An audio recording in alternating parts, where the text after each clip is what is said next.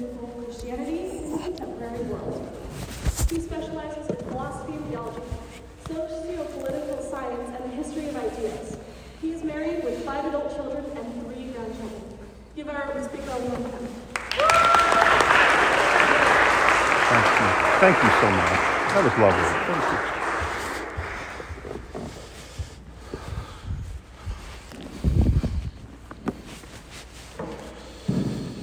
Sure I'm sufficiently wired here.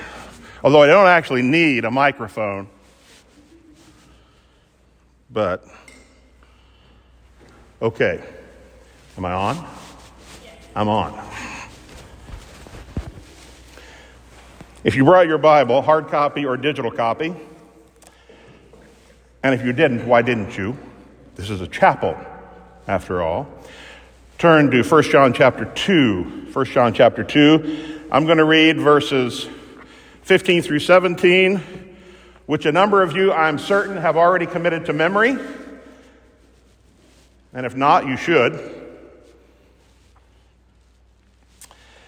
1 John chapter 2, verses 15 to 17. Do not love the world or the things in the world. If anyone loves the world, the love of the Father is not in him. For all that is in the world, the lust of the flesh, the lust of the eyes, and the pride of life is not of the Father, but is of the world. And the world is passing away, and the lust of it. But he who does the will of God abides forever. We might call this a worldview devotional message. Uh, the New Testament uses that term world in Greek cosmos in three main ways. First, world can mean the created world. God in Christ created the world. That's a positive use of the term world. Second, world can devote the people in that created world. From John 3:16 we know that God so loved the world that he sent his son to die for them. That's the people in the world. That's a neutral use of world. People can be good or bad, right? But third, world can mean something invariably negative, and that is John's meaning. By world, John means the present satanic system, a system of life that pervades the created world. He means the created world as well as the people in the world as they have been corrupted by sin. When John says don't love the world, he doesn't mean we shouldn't love the creation, obviously. He doesn't mean we shouldn't love people created in God's image. Well, of course we should. He means we shouldn't love this evil, sinful system that surrounds us. In our time, the world consists of radical individual autonomy, unbelief, greed, prayerlessness, abortion, transgenderism, self centeredness, racism, Phariseeism, homosexuality, covenant breaking, machismo, ideological feminism, hatred, and much, much more. Young people, the world includes, the world includes body modification and porn and rebellion against duly constituted authority and sleeping around. This is the system within God's created world that is governed by Satan and his hosts. That's the world to which Paul refers. John states that this satanic world is passing away. It's temporary, it's transitory. By contrast, he who does the will of God abides forever.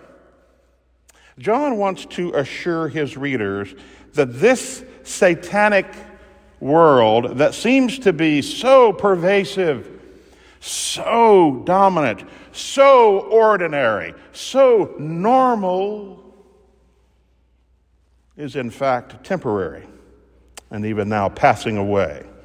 It's being replaced by the real world, the normal world, God's world.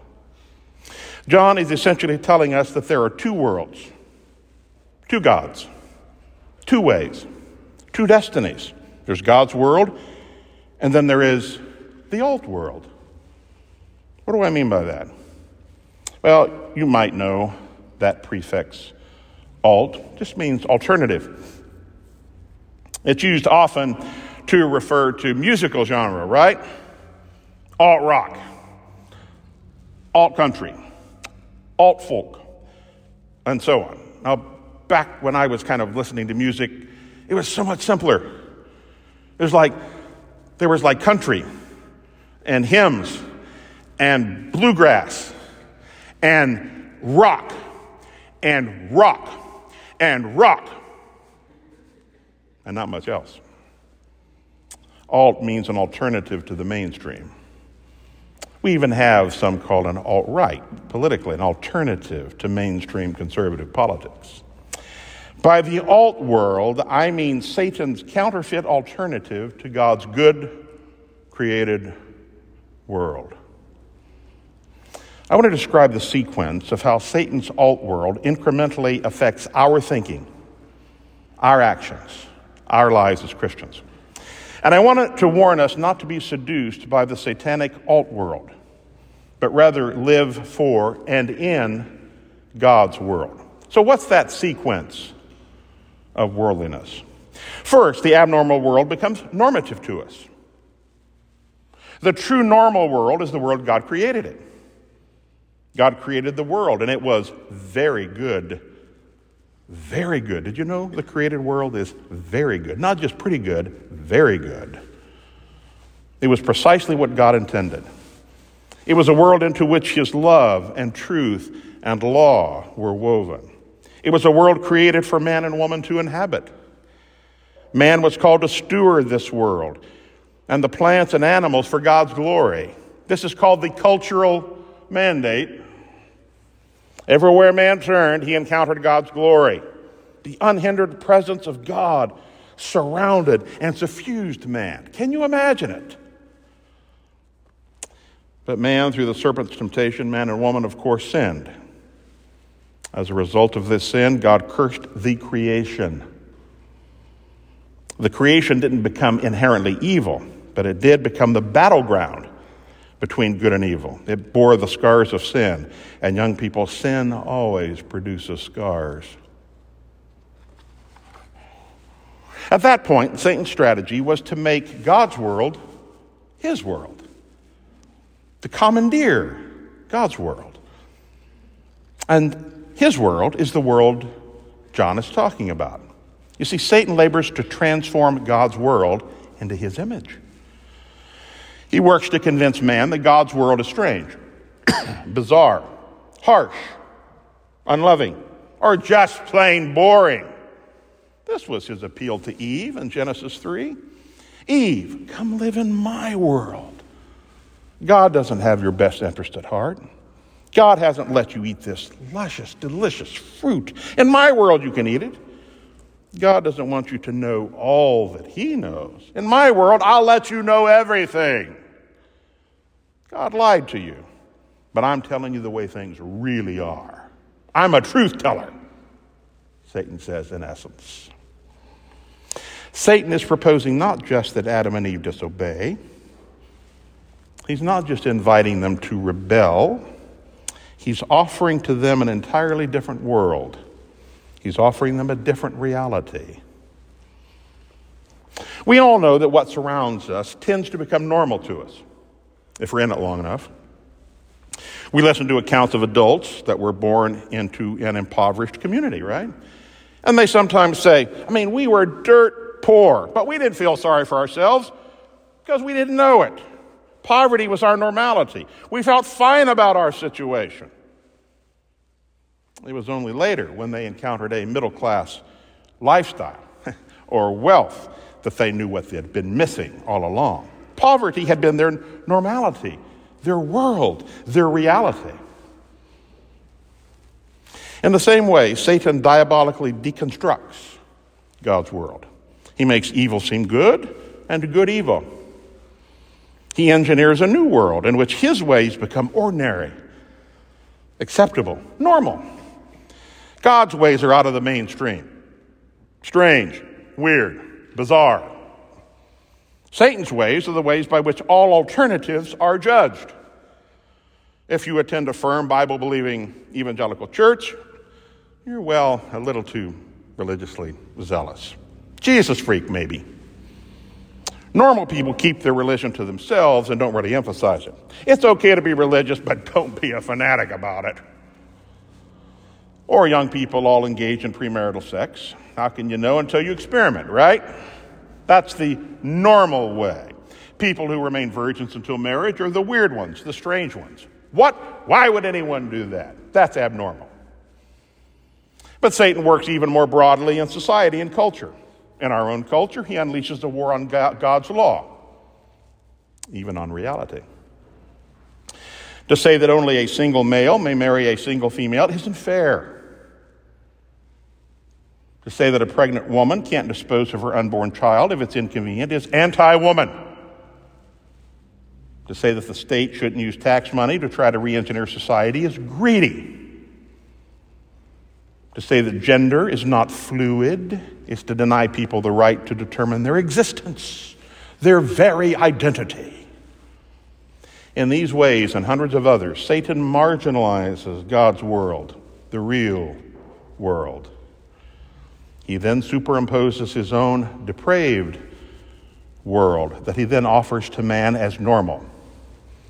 He then offers as a package his alt world. Satan is the alt God. Antichrist is the alt Christ. Marxism is the alt gospel. Socialism is the alt economics. Progressivism is the alt eschatology. Darwinism is the alt science. Statism is the alt politics. Tolerance is the alt love. LGBTQ plus, plus, plus, plus is the alt sexuality. Public schools are the alt education. Globalism is the alt unity. The World Council of Churches is the alt Catholicity. Modernism is the alt architecture. The egalitarian society is the alt heaven. Cancel culture is the alt hell. That's Satan's normal. Second, the normal world then becomes illusory. God's normal world becomes illusory to us. Satan doesn't simply work to make God's world abnormal to us and to everyone else, he works in Christians' lives to make it illusory. Hmm. I'm not stopping. It doesn't matter. I've still got things to do. Satan wants it to drift, God's world to drift into the mists of our minds, such that it becomes not just abnormal, but unreal. Unreal. The book of Judges speaks of the ancient Jews, and there arose another generation who did not know the Lord or the work that he had done for Israel.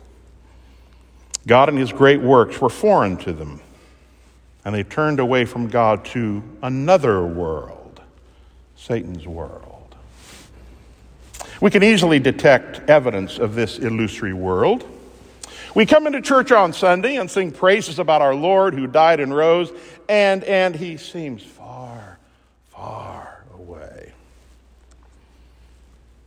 We speak about prayer and answers to prayer, and we think this is simply a coincidence. The pastor preaches, and we think, oh, that sounds fine. I'm sure it's true or sort of true, but it has no meaning in my world. My world is the world of new dresses or video games or real estate deals or parties or hanging out with friends. The church is sort of another world, another world. I can't begin to tell you how dangerous this thinking and living, living is. It's a form of dualism. It relegates God's world to heaven or to the ethereal. In this way, even otherwise devout Christians develop two separate worlds the inner godly world and the outer ungodly world. The godly world is the world of prayer and Bible reading and preaching on Sunday, but that world really is, in many ways, an illusory world. It's for the part of our lives that has no real world meaning. We mouth its words and phrases, but it doesn't capture our soul. But the outer ungodly world, the operationally atheistic or neo pagan world, is the world that definitely has meaning for us. This is the world where we don't even consider God's truth or standards or activity. We don't stop to pray about God's doing his work in that world. We don't ask what God's word has to say about what we purchase or how we vote or what music we listen to or whose friends our children may choose. Satan's world is our real world, and God's world is the shadow world, off in the marginal mists of our mind. Jesus taught just the opposite. We're to pray that God's will is done here on earth just as it is in heaven what occurs in church every Sunday, that is God's world, the created world as He intends it to be. And that world should be yours and mine Monday through Saturday.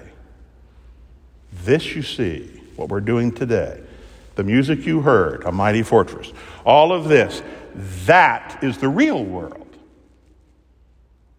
80% of what goes on outside those walls that is not a real world, that's a fake world. How do we recover the reality of God's world? Are we destined to live in the reality of Satan's world? That's my final point. I've never been accused of preaching too long, so listen carefully. God in Christ and His Spirit is deconstructing the alt world and reviving the normal world. John writes that Jesus came to destroy the works of the devil. On the cross, Jesus triumphed over the satanic powers.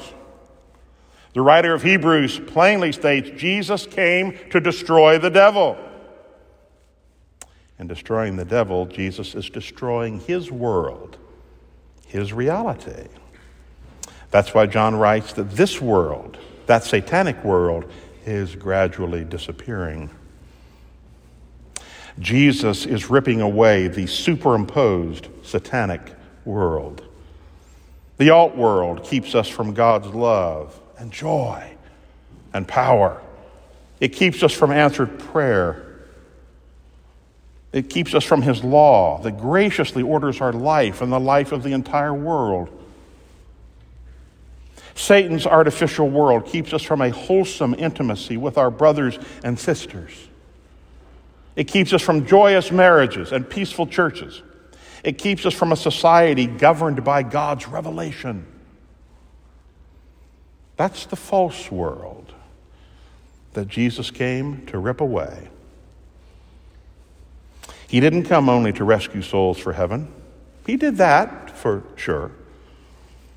He came to destroy all the works of the devil, including the devil's mega work of superimposing his world on God's world. How do we re encounter that world after Satan has superimposed his world? Even as Christians, that world can seem illusory because of all of the evil presently pervasive. We re encounter that world just as we initially encountered it by faith. By faith. Young people, it's important to understand that the created world doesn't lead us away from God. It doesn't. If that were the case, Adam and Eve would have likely sinned just by inspecting and pondering creation. No, creation is very good. Creation will never lead you away from God. A sinful heart, wrongly inspecting and interpreting creation, will lead you away from God. That's what Paul says in Romans 1.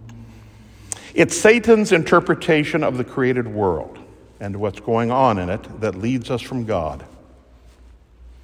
Every day, Satan surrounds us with his interpretation of the created world that we encounter every waking moment. Did God really mean what he said? Look at that beautiful thing that God forbids. Wouldn't you like to have it? God doesn't really want you to be happy. Follow me, I'll make you happy. Faith responds to Satan as Eve should have said in Eden I'm going to trust God's interpretation of the created world, not yours.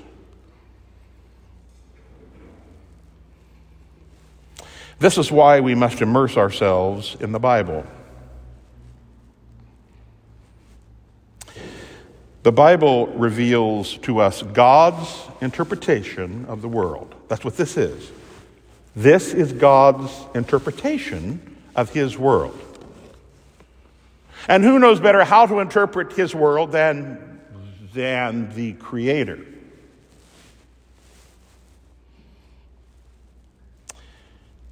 He tells us how we're to look and act about our family and friends, our minds, our bodies, possessions, love, sex, law, politics, music, popular culture.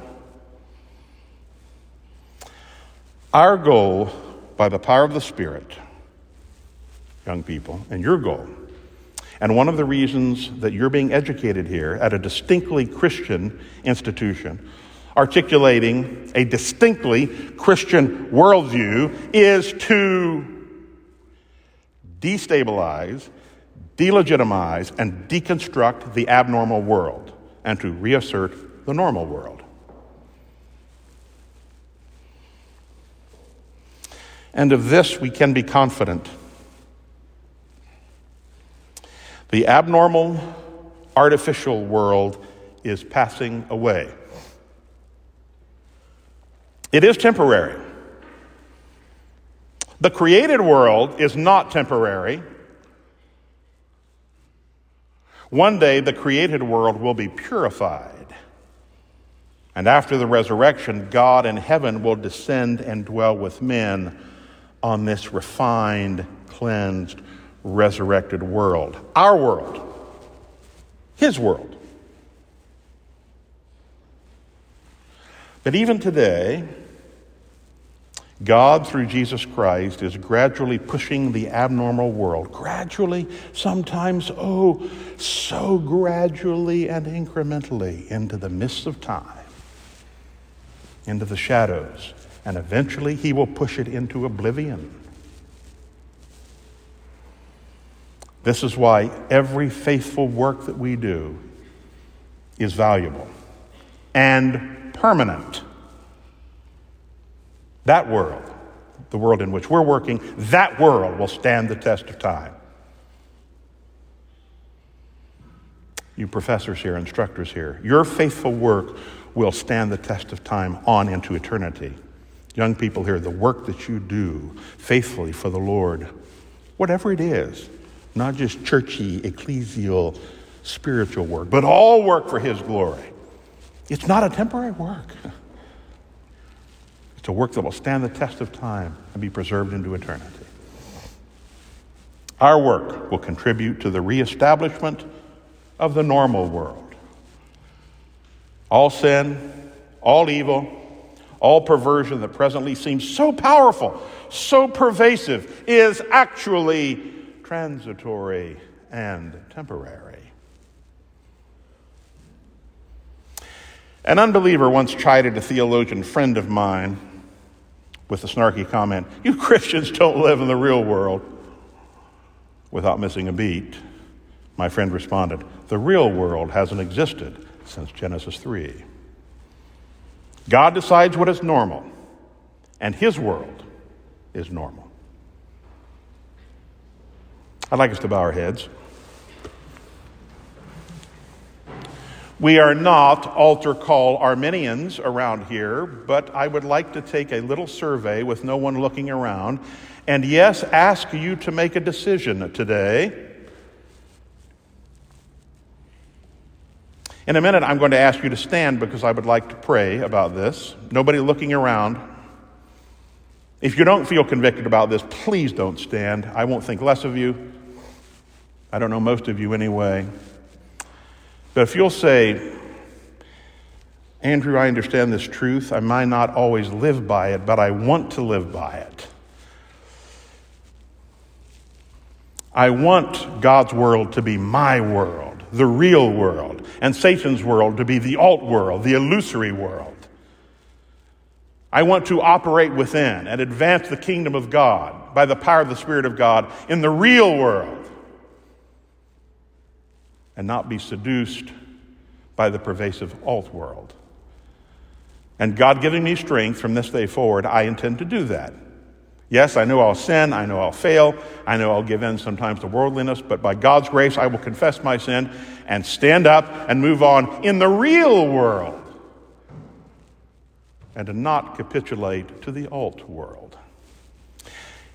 If you have already made that commitment or are willing to make that commitment today, I would like you actually to stand where you are. Just stand up. Stand up. If you don't want to make that commitment, don't. And I won't think less of you. I'd rather you not stand up than stand up dishonestly.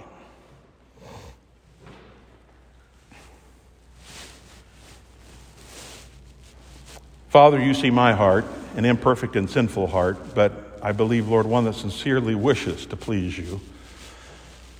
Oh, Lord, you see these very blessed, bright, energetic, educated, thoughtful Christian young adults. Lord, I ask that you'd infuse them with the truth, not just of your word as a system of theology, but an entire world and life view, so that everything that they view, they view through the lens of your word, your revelation, your creational revelation and your biblical revelation. And that they resist this very tempting satanic alt world designed to seduce them. Oh Lord, I pray that you would raise up of these mighty warriors for the faith to stand for the truth in every area of life, not just in the church, not just in the pastorate, not just as missionaries, vital as those are but writing code and teaching school and in automobile sales and in every other area of life and culture. And we look forward to the day when the alt world is pushed into the mists of time and the real world pervades everywhere. Use us, O God, to advance your cause and kingdom we pray it, Father, in the name of your Son, Jesus Christ, our Savior, Lord, and King. In his name alone we pray. Amen.